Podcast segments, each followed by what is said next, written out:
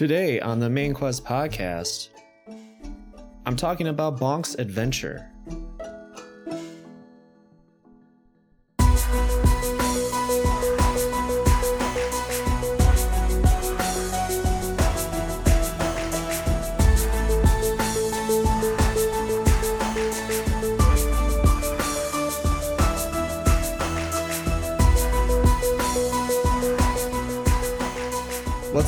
Guys? It's your host, Keith, and welcome to the Main Quest podcast. I am horribly tired. My mic is horribly sensitive today. It's picking up a lot of shit that it usually doesn't pick up, and it's concerning me just a little bit, but at least I don't have to sit so fucking close to the mic, I guess. So there's that. The weird thing about being self quarantined is that sleep doesn't matter anymore. So last night I get into bed and it took me quite a long time to fall asleep.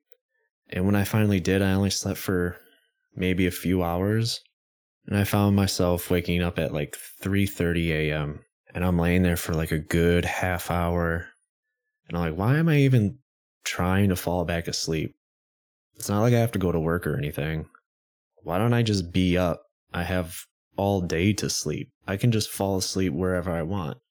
Fuck it, I might just fall asleep while I'm recording this. So if you hit, hear like a sudden thud, it's because my fucking self-imposed narcolepsy kicked in. Uh, anyway, um, I don't have any real follow-up from last week's episode. I still don't like the legendary axe. I guess the only uh, real thing I wanted to say is um, if anybody was offended by me joking around about cults last week, just up front, I want to apologize. And I'm really glad that uh, those of you that are in cults have finally found your people. You've you finally found a group of people that will accept you. Also, you should leave and get out. It may be too early to start thinking about merch, but I do have an idea that I want to sketch out of like a, a bear wearing uh, robes and like uh the Nike sneakers uh standing around like a a cooler full of Kool-Aid or something. The whole idea behind uh the legendary axes cult full of bears and giant monsters just fucking it's so stupid that I love it. But anyway, uh besides uh quarantine, uh Resident Evil 3 came out. The Resident Evil 3 remake. I haven't touched it yet. I'm kind of waiting for Nightfall to do that. I've kind of uh, read some initial responses to the game, and a lot of people are mad that it's really short. But from what I remember, is that the original RE3 was very short. All the Resident Evil games are relatively short if you know exactly what you're doing. I'm surprised that this wasn't a complaint for the RE2 remake. I only played through RE2 twice, and on my second playthrough, I probably got through it in three hours probably, which isn't the fastest time. I mean, there's people that can beat it in like 40 minutes. So I feel like a six hour casual playthrough on RE3 is relatively normal. It's a little strange. It's a little strange for myself to not have gone back and played the original RE3 recently. About a month before the RE2 remake came out, I, I played through the original and had a fucking blast. Although it's, it's, you know, the camera angles and stuff and the aiming.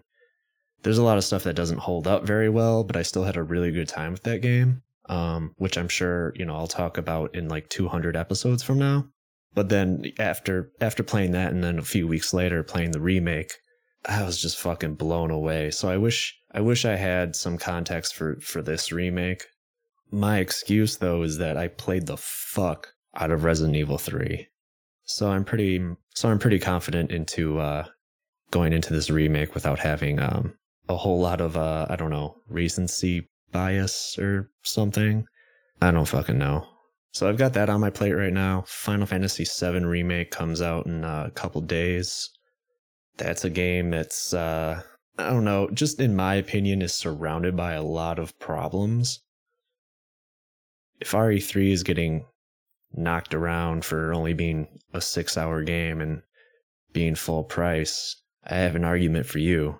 maybe you shouldn't release a quarter of a game and say it's an entire remake for $60 when it's just the first 4 hours of the original game stretched out to 40 hours. I'm I'm really tired you guys. I'm going to go into conspiracy mode a little bit.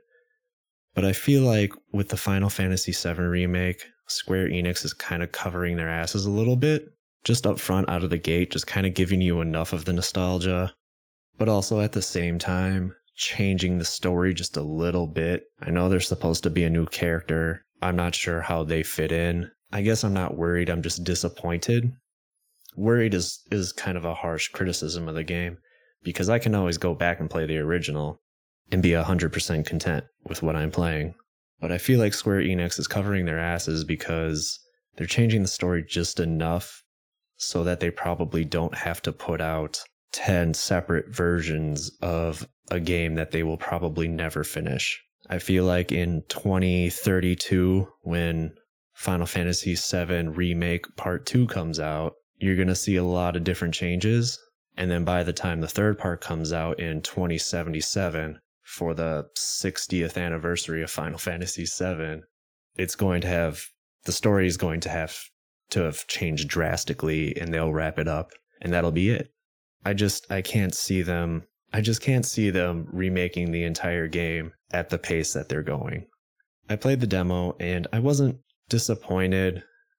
There were times like up front I got super emotional because the music is just if anything that I'm to get get out of this remake it's the music. Uh, it's probably my favorite gaming soundtrack ever. But the battle system seems a little weird. I haven't played Final Fantasy 15, so I guess it's similar to that. It's also similar to 13, but I haven't played Final Fantasy 13 in the better part of 10 years. I mean, in my in my honest opinion, the, the quality of Final Fantasies, at least modern Final Fantasies, has dipped severely. You know, 10 Final Fantasy 10 came out, and then there was basically no looking back. But listen, this this isn't about this isn't about Final Fantasy games. I, am I'm starting to rant and I'm, I'm kind of going off on a tangent here.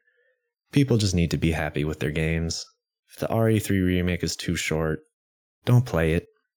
It's fine. There's plenty of $60 games out there that are super short, but also enjoyable. The time and effort that that team at Capcom put into making these remakes it's just the way that they look and they and they sound. I mean, the sound design in the in the RE2 remake is fantastic. It's well worth a sixty dollar price tag. And you know, gripes aside, with the Final Fantasy VII remake, you know, same story there. It's it's definitely worth the price tag. It's just you're not even getting an entire game. I'm gonna I'm gonna start all back up again. Let's fucking move on to today's game. I'm talking about Bonk's Adventure.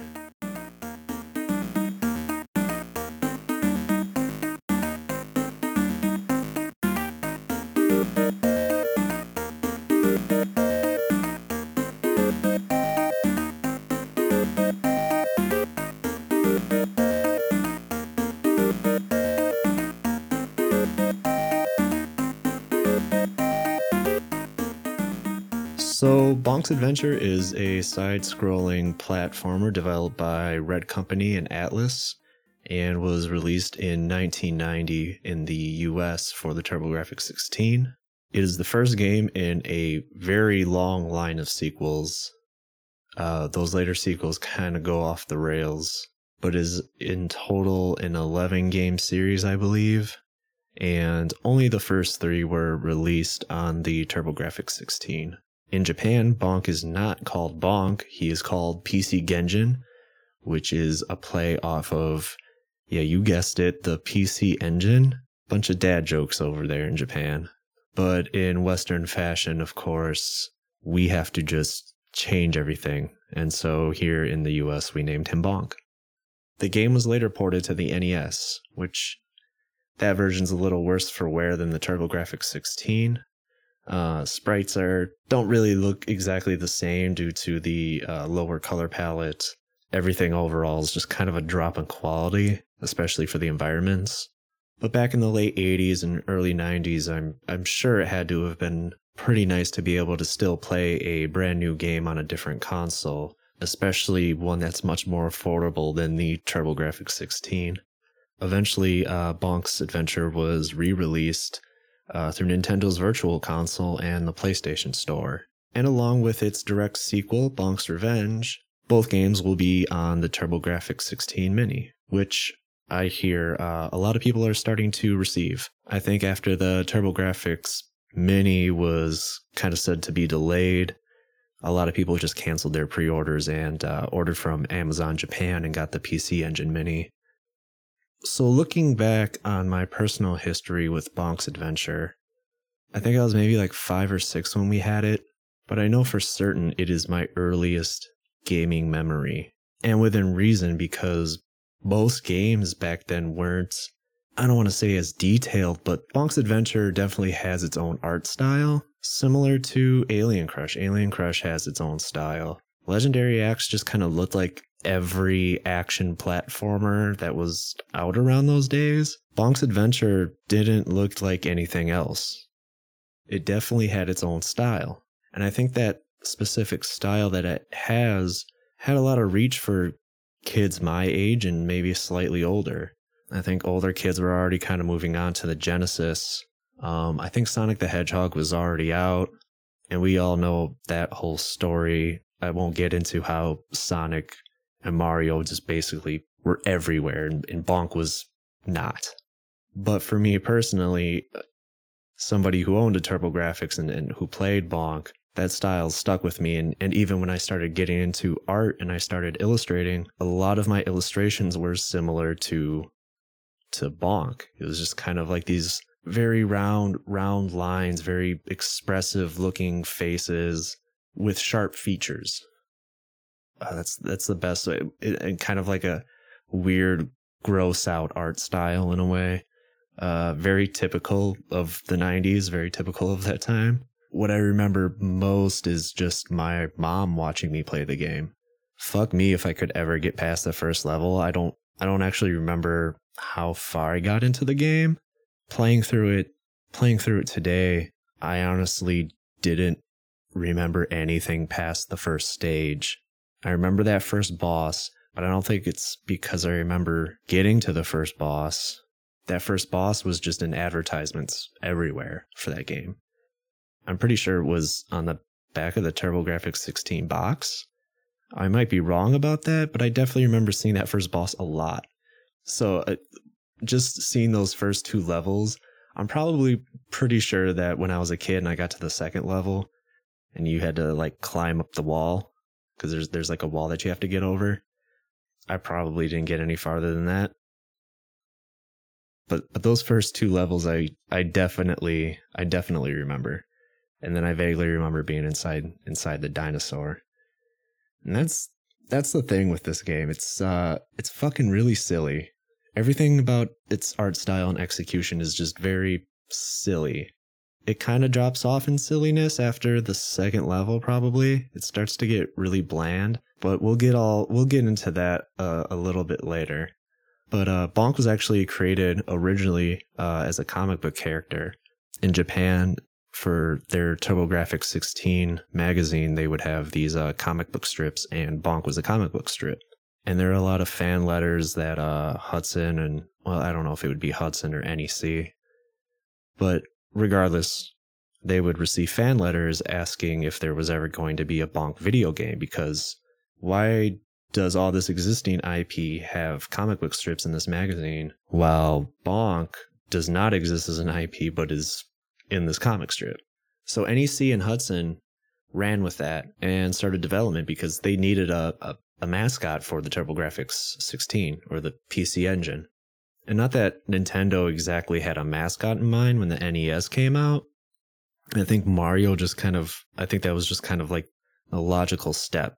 Mario was in so many other games that weren't his own. And Sega kind of were coming out the gates with, with Sonic um, I'm not too sure on the history of, of Sonic personally, because well, who fucking cares about Sonic?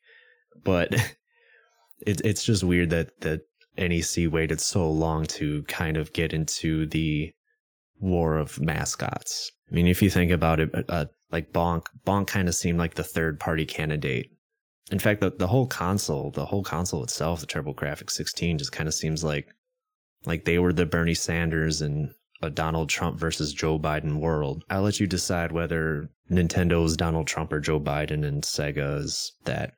Um, but uh, Bonk uh, Bonk was incredibly cute in Japan. I mean, the comics are kind of very lighthearted and and cheery, and there's like hearts and shit. Very, he was very cute. But of course, when he came to the West and we we changed his name to Bonk, he had to be mean I mean, right on the cover artwork for the the game, he's got like a scowl on his face and he's holding his fists out even though they're very tiny fists and he's looking real mean just just so that they could compete with not so much Mario but with Sonic's sassy attitude. Sonic was a very sassy hedgehog in, in North America. And despite everything that would eventually happen with NEC and, and Hudson, Bonk was kind of a quiet success. I mean, that you don't get 11 fucking sequels if if you're not successful with a character. And something else that kind of helped the game was just dinosaur hype. This was the first game in a long line of games to come in the late 80s and early 90s that had cavemen protagonists and antagonists and and prehistoric settings uh, just because we were fucking dino crazy in the in the 90s I'm not sure what it was. I know Jurassic Park came out like 93 or 94, but there was just this uh, cultural awareness of, of dinosaurs for some fucking reason. And people and kids, I, I know I was, fucking jumped right in. Some of these games are more successful than others. There will be a lot of them that I'm playing. I don't I don't count Legendary Axe underneath that that umbrella uh it just kind of seems more of like a it seems more like a seems more like a, a warrior type or a, a hercules type of game other than just a caveman. Um there's no like dinosaurs in that game. I don't fucking i don't remember. There were bears. Bears definitely i don't think bears existed in, in prehistoric times. Uh so so anyway so yeah that's so i think uh the dinosaur boom uh, kind of propelled Bonk a little further uh, than it probably would nowadays. And so replaying this game today uh, was actually my first time playing it since I was a kid. And I know last episode and and even up until I threw that HuCard in, um, I was really excited. And then I got to like the second level and I'm like, oh, oh no. I was I almost called this uh I almost call this podcast the nostalgia buster because um there's going to be a lot of games I'm going to be super excited to replay that I haven't replayed since my childhood and I know I'm just to I'm just hey spoiler alert I'm to shit on this game. I mean the, the the initial idea for this whole this whole thing that I'm doing this whole quest that I'm going on replaying all these games is stemmed from stemmed from me replaying GoldenEye like six years ago, and I was like, "Fuck this game! this I don't want to fucking play. This is awful. This plays like shit." Uh, so, so just spoiler alert, like I'm I'm gonna shit on Bonk's Adventure, uh, but within reason. So it's right from the start screen, I, just like the other games that I've played so far it just drops you right into the game and, and you just go. So the one thing that sets this game apart from the other games that I've played so far, which I know isn't isn't a lot, um, is that there's some discernible plot. There's actually some dialogue in the game that kind of tells you what's going on. It's not a great plot. In fact, it's the same plot as the legendary axe, um, minus the cult. There's no cult or, or bears or anything, but there's dinosaurs involved. It is 100% once again you, the main character, Bonk, needs to go rescue a princess from some evil threat. This is this is game number 2. You take a take a shot, take a shot every time this plot comes up because it's to it's to come up until like I don't know, things get interesting in like the mid 90s. So Bonk, as I said before, is a caveman, but uh, he also kind of looks like Charlie Brown. Uh, so he's like a caveman, Charlie Brown, and he has to go on an adventure to save Princess Za for whatever reason. Princess Za is abducted by King Drool for unknown reasons. King Drool looks like a like a fucking he's a flying dinosaur. He's like a flying T-Rex or something. His head is gigantic and his body is very tiny. Um, and along the way you fight four bosses, each of whom are under Drool's control through like a an egg helmet. It's like a it's like a half of an egg on top of their heads. And some of just the casual enemies you come across have these like eggs on their heads as well. In fact, at first I thought they were like skulls on top of their heads, like a like a like a Cubone. I, I keep referencing Pokemon. This is my second Pokemon reference in, in two episodes. Some of these common enemies just they look like Cubones. Uh, but I, I think it's just like an egg because dinosaurs, dinosaurs lay eggs, I think. I don't know. But after uh, each one of these bosses, uh, they become friendly and they drop some dialogue. Uh, some of the dialogue's a little puzzling, but after you beat the first boss, uh, he essentially tells you that they were being controlled, and then he just kind of barks at you. That's just that's just some of the weird some of the weird dialogue. Like the other the other like I think this that the second boss says that like you have won their uh, their mind and their soul and their body, and that um, they they want to take you out to a nice dinner for rescuing them, and uh, go back to their apartment. And who knows? Who knows what happens? Um, and then um, the the third boss drops some dialogue that he's a monkey, but he's clearly like a crocodile man. And I'm sure that some of this dialogue suffers from translation issues. Uh, but at the same time, I, I think it kind of, uh, I think it fits kind of like the the art style and the charm of, of the game. Uh, after this third boss, this is also where you first learn about Princess Za, and I audibly sighed. And then um, the fourth boss mentions uh, another beloved princess, and at this point in the game, you you still don't like, you still don't know really what's going on. You you get that you have to go rescue Princess Za, but it's the way that the fourth boss talks about this other princess. You think there's two princesses, but at the end, by the end of the game, you you figure that Princess Za like rules over all these beings, and they all are from the same land, which is not land; it's the moon, and it's called Moonland. So all these people are from the moon, and so when the fourth boss mentions this princess, they're actually talking about Princess Za and not like some other princess. So it's a little confusing, but again, I think it's it's some translation stuff. So once you rescue Princess Za, who is being controlled by King Drool as well, uh, she mentions her and the other characters you rescued are from Moonland. And interestingly enough, Princess Za just isn't a female version of Bonk which I feel like in any other game would happen. I mean, look at Legendary Axe is just the female character you rescue is just a palette swap of you. Instead, Princess Za is some sort of dinosaur or or seal or something. I don't I don't really I'm not really sure what Princess Za is, but Bonk totally fucks it. I mean they they, they start smooching at the end of this game. And like I said, I, I think he totally fucks the ninja boss, the the second boss or whatever. Like I just I just got my show notes right here that Bonk fucks. I think Bonk is is the first video game protagonist that that gets laid. At least the first protagonist that I that I covered. We'll get into it much much later with later games because we just get crazy with hot coffee and stuff um, down the line. But Bonk Bonk fucks, and I think uh, Rockstar owes NEC and Hudson a check for that. So, uh, getting into the levels, uh, again, this is just, it's a very basic side scrolling platformer. Each level is broken up into subsections, uh, much like Mario Brothers. Uh, so, for example, there's 1 1, and then there's 1 2, and so on and so forth.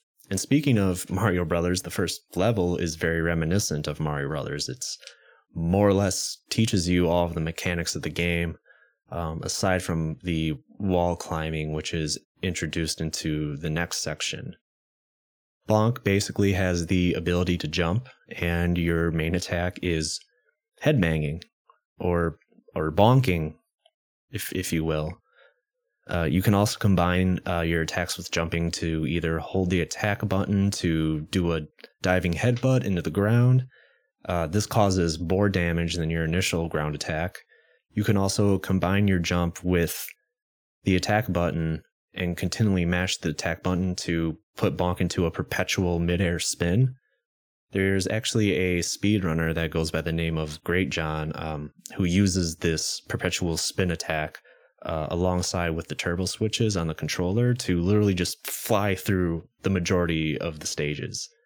And and he like he combines this with these uh these little flowers that are scattered across the stage and basically kind of like clips like clips them and and like bounces off of them to to gain like momentum or whatever. Anyway, it's this is something that I tried to do and I couldn't pull it off, but there are moments where if you get enough height, you can just basically sail over like a good a good portion of the stage.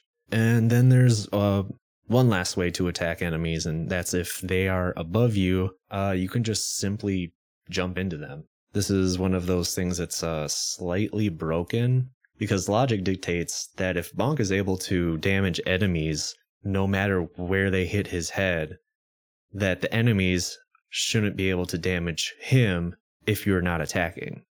So it is a little annoying when enemies are able to just dive bomb you out of nowhere and you take damage despite you being able to damage them if you happen to be jumping. It is a little fun though. Uh, if if you do pull this off, you can kind of juggle the enemies throughout the stage. Uh, there was one case where I just juggled an enemy to the end of the stage. Uh, you just continuously just keep bopping them into the air. Uh, so that's that's kind of fun. But beyond that, I'm just gonna be blunt. I'm just gonna be completely upfront. The controls and the responsiveness of the controls are just downright awful. For a platformer, uh, th- these these controls are reprehensible, and I think it's because you know they they were able to put so much detail into these sprites and animate them so well that the controls just kind of got lost in translation. Uh, just just Bonk's regular attack just takes too long to to recharge. Recharge isn't the right word, but to for Bonk to reset himself after attacking just takes too fucking long. And it's I think it's slightly reminiscent of uh, the axe swing in, in Legendary Axe.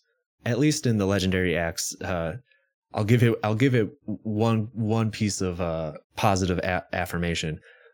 It, at least there's a power up that kind of lets you uh, cheat the shitty animation of of swinging the axe and even the landing animation when when Bonk jumps, it, it it just takes slightly too long, and because the landing animation takes long, once once you think you've hit the ground and you're ready to jump again, Bonk just kind of stands there because the animation wasn't over before you hit the button. And the most annoying animation is is the dive bomb. Because if you happen to miss an enemy as you're dive bombing them, you're going to stay on the ground for at least an entire second without doing absolutely nothing except probably taking damage.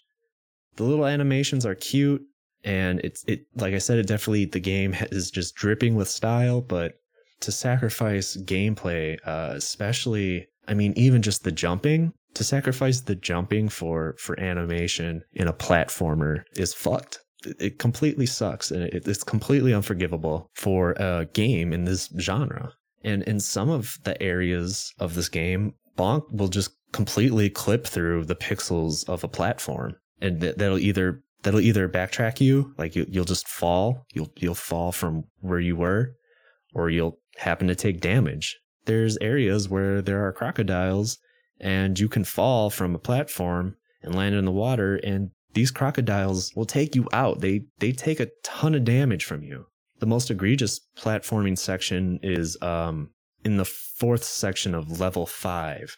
And I mean, you can just, I have an example of that up on my Instagram. Bonk just clips through platforms, just willy nilly clips through platforms. Could you imagine the first Mario Brothers game, 1984? Mario is capable of hitting the edge of a block and, and staying on it. You can creep up to the edge of a block and stay on it. His one of his feet might just be completely just in midair, but he's still he's still standing on the block. In 1989, 1990, uh, I mean, you know, clean it up for the U.S. You know, you had time. It, it's just it doesn't it doesn't work. It's it's it's a fucking platforming sin. So finally, the last mechanic is the wall climbing. Uh, again, great, great animation here. Um, Bonk basically gnashes onto the side of the wall with his fucking teeth. Wherever you are, wherever you are right now, just go up to a wall and then just start chewing on it. Just start chewing on it. See, see if you can climb up the wall that way. So yeah, he just latches onto the wall with the teeth, and then he just slowly climbs up the wall. And I mean, fucking slowly. The the climbing is awful. The climbing sucks, and you're just sitting there. You have to just basically just mash the ah, fuck. I don't I don't remember. It's either to jump or attack button. I don't fucking remember. Um, but you just have to sit there and just mash the button continually until he climbs up the wall, and he just climbs so slowly. Luckily, climbing isn't a mechanic that's used too often in the game. There is an entire section in level 2 that's dedicated to climbing, though in the same level there is kind of like this uh, swivel mechanic. You and all the while you're climbing these these huge trees and, and Bonk is kind of able to swivel around the tree trunk from left to right. And so that's that's kind of cool, but it's still really fucking annoying. It's it's still a really bad level. The only other parts where you may have to climb is uh, some of these uh, waterfall levels. Uh, there's there's a few levels where there are waterfalls and you can possibly fall. And so I think very much in the same way where he gnashes his teeth into the wall, I think he like gnashes his teeth into the water, or maybe he's like gulping the water. I or maybe swimming up the waterfall like a fucking salmon. Like I can't really tell what kind of animation is going on, but essentially Bonk has to swim up the waterfall. There is a, a section of the game that's also dedicated to this whole waterfall climbing thing. Uh, late in the game, in, in level five, it's it's not as long as the tree climbing level in level two, but uh, it's there and it, it's annoying so before I actually start getting into the levels a little more, let's let's go through the power-ups, which are kind of more of the interesting aspects of the Bonk series. The most important power-up in the in the Bonk series is meat, and I think Bonk is a testament to what meat can do for your body. Um, because essentially, so essentially, there's there's like uh there's little meats and big meats uh scattered throughout the game and uh, gathering meat opens up new abilities for Bonk. So, collecting one little meat causes Bonk's head to explode. Um, it actually, like, his head actually opens up in like a mushroom cloud, like, fucking bursts from it. And then he's transformed into something that's much less cuter than his base form. And he's got like uh, these blue pigtails. You almost think this should have been like the cover for the game in the US, like this form of Bonk maybe the next form of Bonk, not just like his base form. His base form's adorable. This is this is kind of hideous. This is hideous looking. There's, yeah, he's got and he's like got blue pigtails or something come out of his head. I don't know what the fuck it is. And collecting just one little meat allows you to uh it makes your initial attack much stronger, but also the head dive that you can perform causes all nearby enemies to freeze for a short period of time.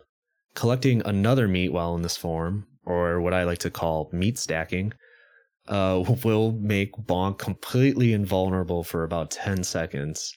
Um, and in this form, he's able to walk much faster, uh, jump higher and further. Bonk also physically transforms. Again, he goes through the whole head exploding animation again.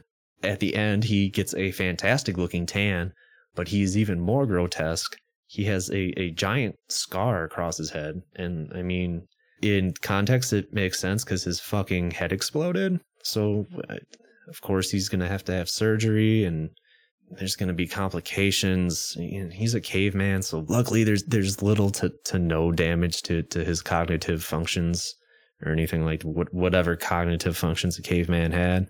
And his pupils are completely gone, and it's just this is the furthest from cute that Bonk looks if you happen to stack another meat while in this invulnerable stage, um, the timer for that invulnerability resets to 10 again. Um, and finally, uh, along with little meats, there's, of course, big meat.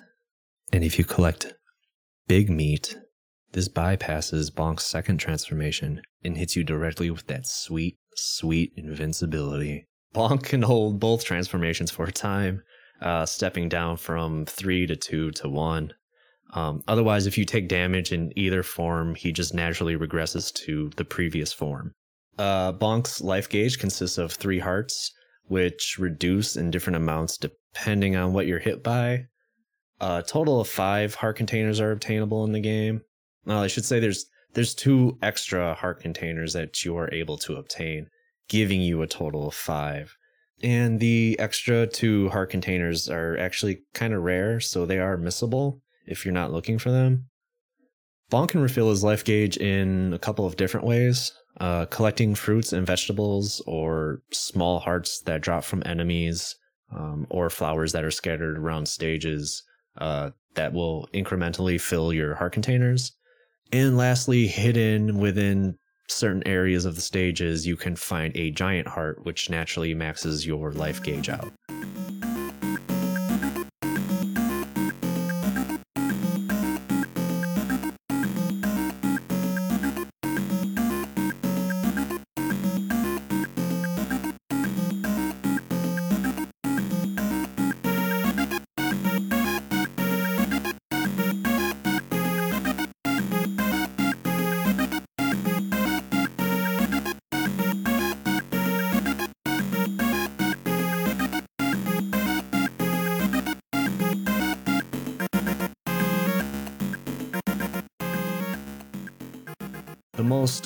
Common drop in the game are these smiley faces.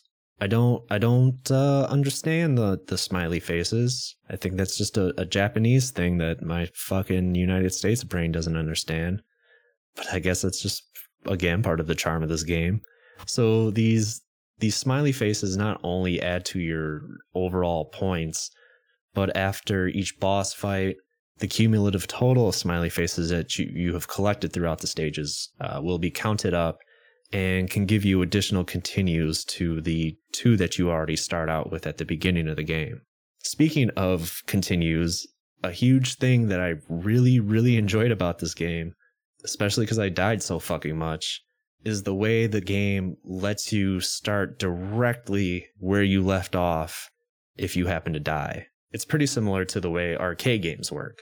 Bonk will go through his death animation or whatever, but you can essentially just hit the start button or the run button and start off exactly where you were without losing any progress.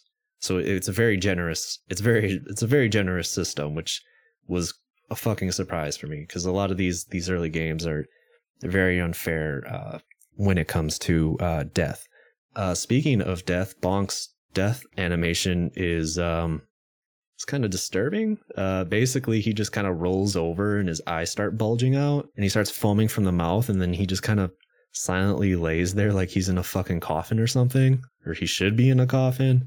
You can see an example of him just laying there at, at the start of the game. He's just kind of like laying in the O. And so when for somebody like me who has seen that death animation so often, now when I see him on the on the start screen, on the menu screen, all I can think of is, oh, he's fu- he's fucking dead. But anyway, uh, I'm, it's time to move on to the stages finally. So, um, again, I'm just gonna throw it out there, but these stages suck. They're just really boring. And when that is the game, like, that's literally the game. Like, without levels, there's no game. So when your levels aren't fun, the game isn't fun. And then you combine that with the shitty mechanics of the game. It's just, what is this? So I, I, guess to just to kind of uh, expand that that thought, um, all the stages are basically just like hallways with enemies in them. Um, and by the time I got to stage five, I was just pretty much done with wanting to play the game. I was basically just kind of like sitting there, fucking looking at the clock, like, how much fucking longer is this game? Because it just seems like it's just every level is exactly the same, except for like the one or two exceptions of, of when you're doing some vertical platforming. But that that's it. You're just going from one end to the other, and there just happens to be enemies. And, and stage five is the fucking worst because it's the longest section of the game, In fact, I, I think without that section of the game, you easily cut 15 to 20 minutes of, of game time off of this. The first few levels are are dripping with that personality that I think people remember Bonk to be. I, I think when people think about Bonk, and it certainly was the case for me, they think about these first few levels. Again, uh, 1 1 is very much a tutorial level. And uh, as you move on, you get to a dinosaur who, once you attack, like he, he's like this huge, the, the, the dinosaur is basically just this huge set piece, and you're kind of crawling on him throughout the entire level. And once you get to the, the base of his head, you, you bonk him or headbang or whatever, you bonk him, and he opens up his mouth and basically eats you. And then the next level, you are literally just inside the dinosaur. You're like you're going, you're like you're moving through his intest- intestinal tract and shit, and, and then you you leave through his ass. Like you get to the you get to the end of the level, and it's clearly his asshole. And then there's like these little blocks, but they're like brown and cracked. So you're literally like you're initially just shoving your head into shit and, and breaking it, and then you drop out of his ass, and then you go to the next level it's, uh, so I think it's it's the weird, the really weird shit like that that people remember Bonk for. But after those first couple of stages, that charm and, and wit and creativeness just takes a fucking nosedive because that kind of stuff doesn't show up for the rest of the game. And so the rest of the game is just kind of a slog. Every everything's more or less basically the same. Especially uh I think it's 2 4. Stage 2 4 is just a very, very, very long level. And on top of that, the entire stage is uh, covered in like this quicksand at the at the bottom of the stage. And this makes Bonk just very I mean, he's already terrible. The the jumping is terrible already. And so it just makes it even worse that when you land in that quicksand and Bonk is just completely unresponsive. And then you combine this with trying to dodge enemies and, and trying to avoid said quicksand. And it's just inevitable that you will fall and you're just going to take all this damage. But upon my second playthrough of this game, I, I played this more than once. There are these trees scattered throughout the level that are sentient if you bonk them. And what they basically do, they, they basically act as like a, a mode of transportation across the quicksand. And so if you if you bonk one of these things, what I found is you just ride on top of them and just keep taking damage until you die. And you should have enough continues to bring yourself back to life.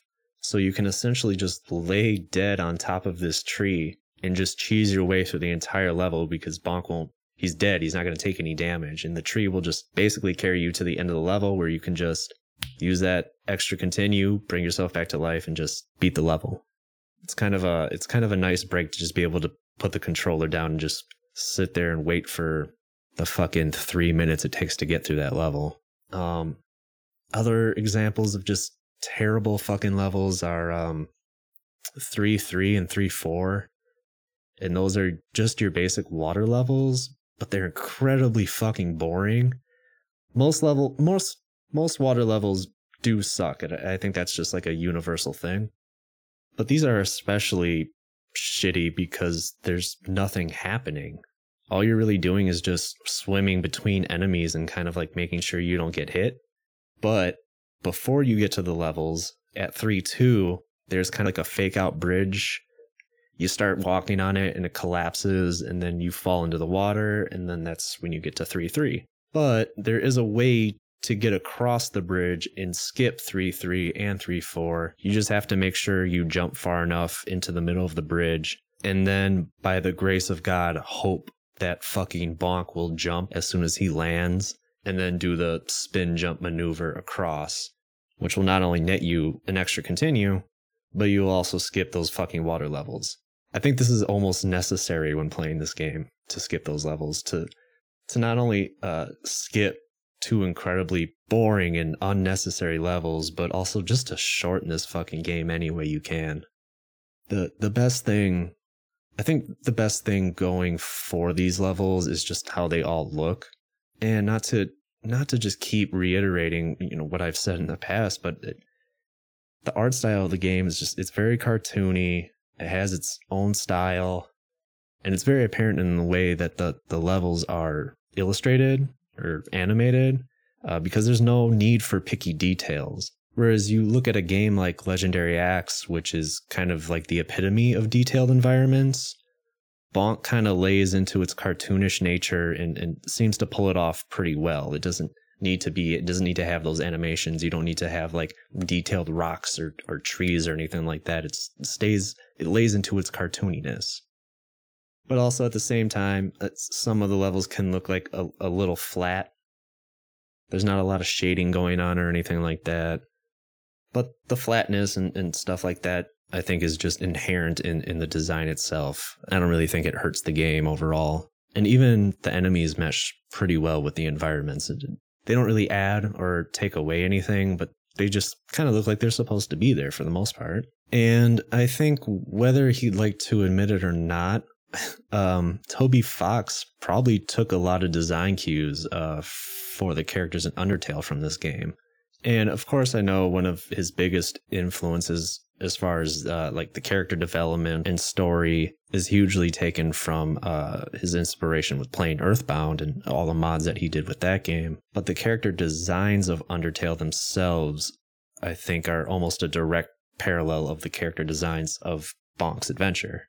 Um, so let's uh, get into some of these characters a little bit.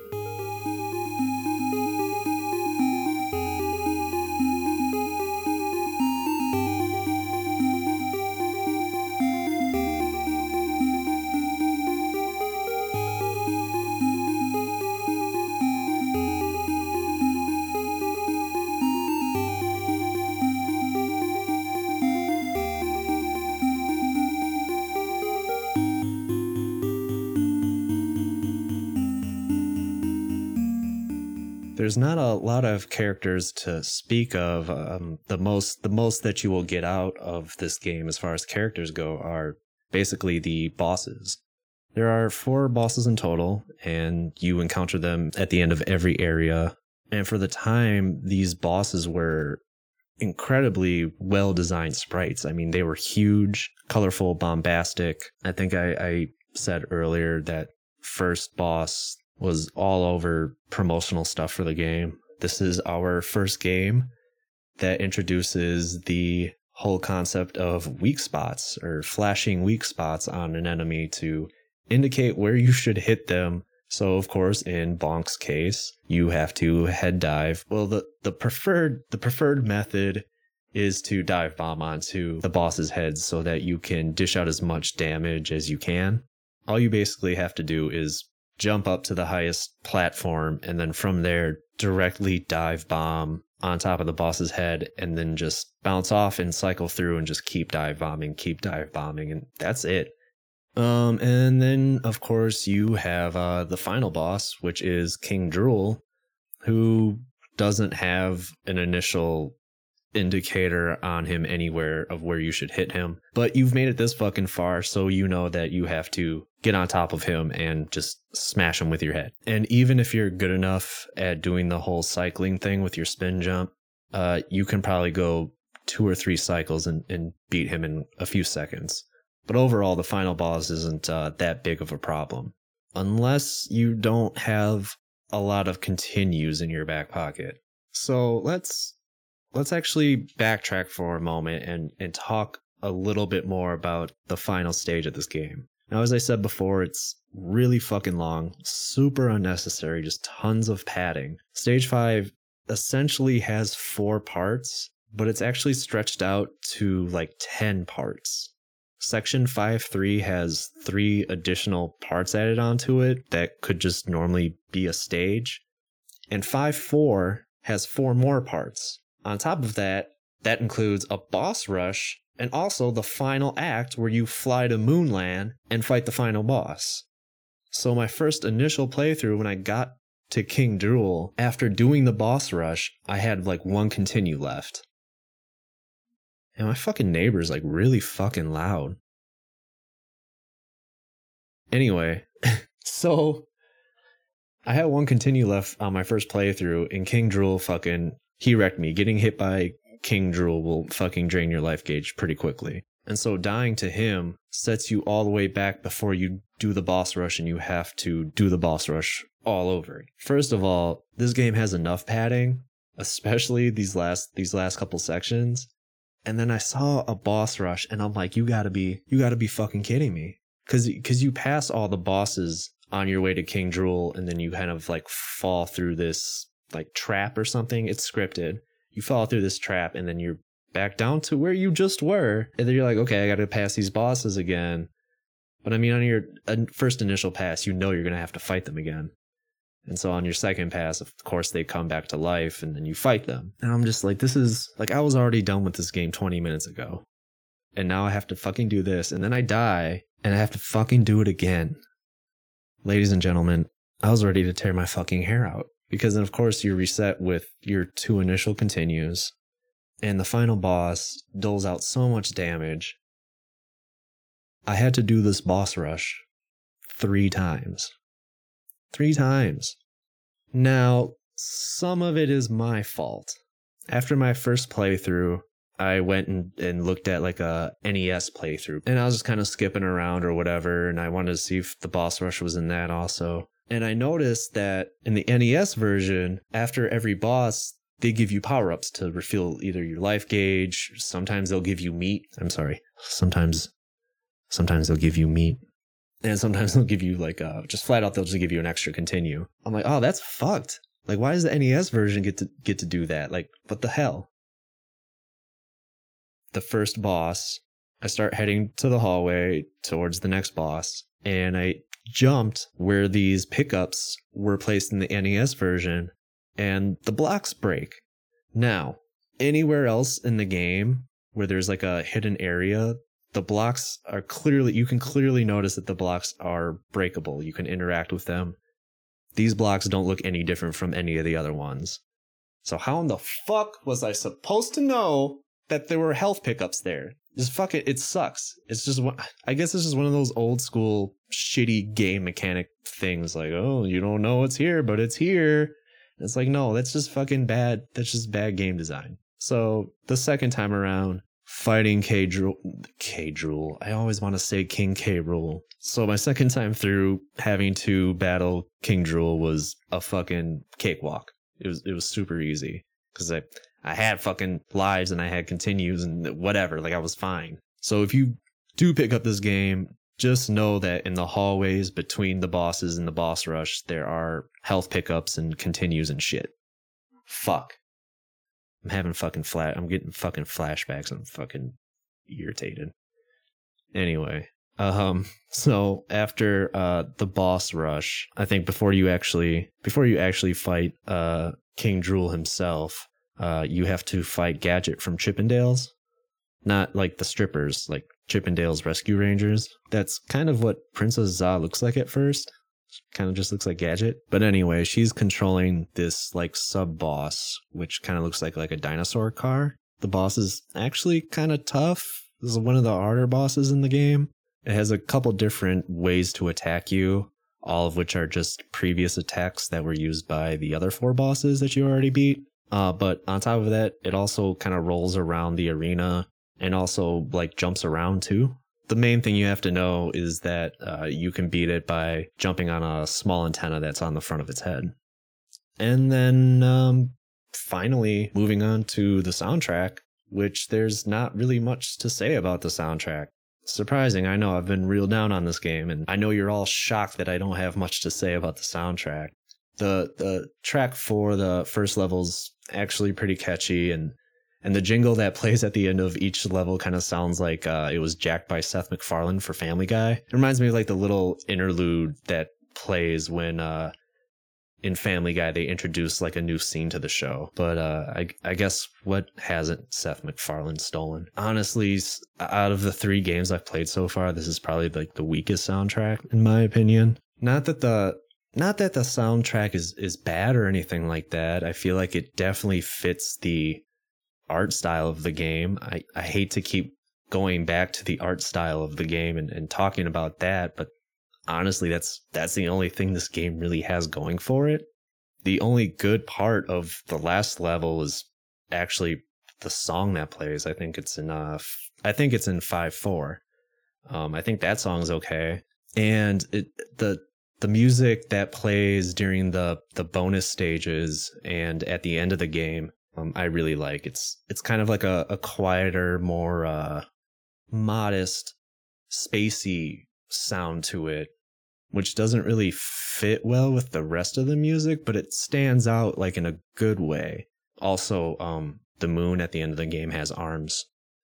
And so, speaking of the end of the game, I kind of want to just end this with this game has uh, one of my favorite things that I think games of that era did pretty often, which is instead of having like your typical credits, you know, showing the game designer, sound designer, storyboard people, blah, blah, blah, storyboard as if there's a fucking story to this game. Um, they uh they show you the cast as if like this was like a fucking like this was a movie, as if like you were the entire time you weren't playing a game, you were you were watching a movie which Hideo Kojima just kind of think he ran with that. I think he played Bonk's Adventure and then was like, I'm to make this weird like spy espionage game. And it's to be like, you're not even to play it. You're just to fucking hit X and then watch what happens.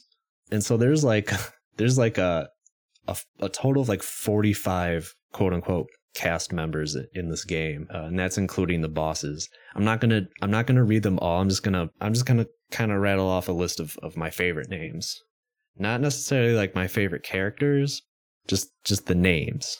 So first we have Al E. Gator, then we have Freddy Frogger, and then we have Oompa Loompas. It's Oompa Loompas, but without without the M's basically. Oompa Loompas. Henry Hatchet, which is I think that's the uh that's the Cubone looking motherfuckers. Bill Duck, just Bill Duck uh, Funk E Fish, Blue Hawaii, B Ike Link. so fucking stupid. B Ike Link, Bike Link, Roz Urback. And this one, this one's a little confusing. T Rex, T Rex, but the enemy sprite is clearly a fucking Triceratops. I don't mean to be like a dinosaur snob, but but what can I what can I say? I was a 90s kid obsessed with dinosaurs. I know my fucking dinosaurs, okay? And then you got Twinkle Toes, which are the moving trees in the quicksand level or whatever. Apparently trees they they had to name the trees Twinkle Toes. Anyway, and then so and then for for the four bosses, your your first boss is named Huey. Second boss, uh, which Bonk totally fucks, is Gladys. And then the third boss, because we have to just keep hammering home that this clearly like crocodile reptilian man is a fucking monkey. His name is Congozilla. And then boss four is Punchy Pedro. And then lastly, the the dinosaur car. His name is T Raptor Head. T Raptor Head.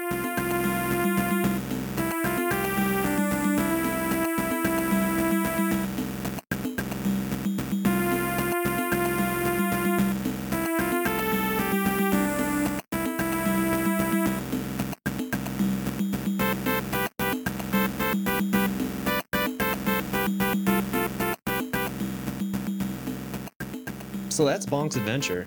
That's huh. Man. I was so excited to I was so excited to go back to this game. This was this was like the game. This was the game for me. It is my earliest gaming memory was playing this game. This was going to be this was going to be the first episode but then I found out that we had Alien Crush, and then I'm like, well, how am I supposed to make an episode about a pinball game? And then we all know how that went, added the graphic, TurboGrafx history and, and, and all that shit. And as as I sat there playing the game, I, I slowly started to realize I was a little kid and I was totally drawn in by the art style, which more or less actually holds up pretty well. The fantastic animations, the expressions on all these characters, and the way they react to each other, it's all at the detriment of the controls. And you just can't have a platformer without good controls. And so this game just fails. In my opinion, is just not a good game. All the ideas are there, but it's just executed very poorly. So in a way, does does it kind of kill the nostalgia for me? Absolutely not. I don't I don't think so. I think um again I, I still think the style and, and the artwork still still holds up. I think it definitely aims for that like cartoony kind of look and it, it pulls it off great. Everything looks good. Everything meshes well together. Nothing looks out of place. Nothing's jarring. It's not like I'm walking through a castle and there's a fucking bear or a rock guy attacking me. And that's that's what I remember from being a kid. That's what I remember being enthralled with was just the art style. And obviously it's went on to dictate what I would illustrate as a kid. So in that way, it doesn't ruin anything for me. I, I probably never made it past the second stage anyway. So as I sit here in 2020 and, and think about it, would I would I recommend this game? Absolutely not. Skip it. I have no idea what Bonk's Revenge is going to bring to the table. In a weird way, I'm actually kind of looking forward to playing Bonk's Revenge. But I'm also mortified at the thought that what if they didn't fix the issues that this game has. Not reacting when pressing the jump button, taking too long to hit an enemy, taking too long to recover from a, a missed attack, um, fucking clipping through platforms, clipping through platforms in a platformer. I'm sure that's not going to be the last time we see something like that. Even when we get into the fucking, even when we get into like the 3D games, like 3D platformers and shit, I'm sure that that stuff's going to come up, come up again. But Mario Brothers has been out for like seven years at this point. It's not hard. It shouldn't be that hard. So we'll see. We'll see. Uh, did I say if I re- I don't rem- I don't recommend this game. Don't don't play it. Just don't play this game. So we'll we'll see what what Bonk's Revenge holds. Um, I just found out Last of Us Two is being delayed indefinitely, which you know what? Despite everything that's going on, hey, that's 100% fine with me. I just put a two terabyte drive in my PS4 last year, and uh, I already have to start deleting things because there's no fucking room. I have I have no room for Final Fantasy VII. Why why is Final Fantasy VII fucking 85 gigs? These games are fucking getting ridiculous. So um, yeah. It, anyway, I'm. It's time to wrap it up. I need to go to bed. Um, you can email me at mainquestpod at gmail.com. Hit me up on Twitter at mainquestpod and check out the Instagram page at the underscore main underscore quest on Instagram. And so with that, I will see you guys next week with Bonk's Revenge.